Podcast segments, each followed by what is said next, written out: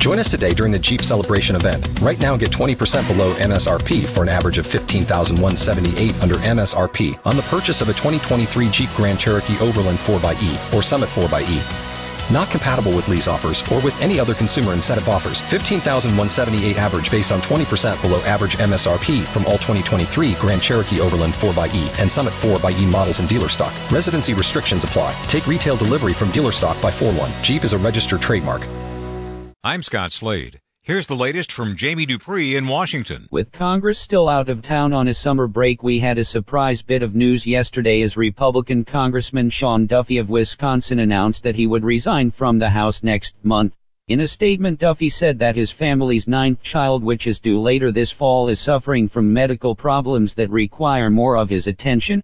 GOP lawmakers were already expecting a number of retirements after the current congressional recess as one Missouri Republican said he's guessing maybe more than eight lawmakers might decide not to run for re-election in 2020. As of now 14 House members and 4 senators won't be back after the next election. 14 of those 18 are Republicans.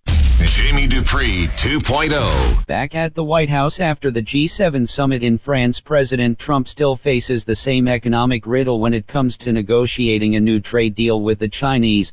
In a final news conference on Monday, the president again said he was optimistic about new talks but again made clear that he's ready to use higher and higher tariffs on goods imported from China as a way to wring concessions out of the Beijing government. What's really been interesting about this fight with China is the near silence of Republicans in Congress as GOP lawmakers and outside conservative groups often said tariffs are nothing but taxes on the U.S. consumer. Jamie Dupree 2.0. President Trump arrived back at the White House last night after his visit to France for the G7 summit. It was a much better ending to the summit than a year ago in Canada when the president publicly clashed with other leaders and taunted the Canadian Prime Minister on Twitter after leaving early.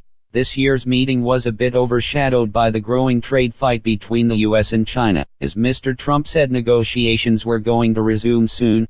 The other interesting part was how the French president is trying to organize a meeting between President Trump and the leader of Iran.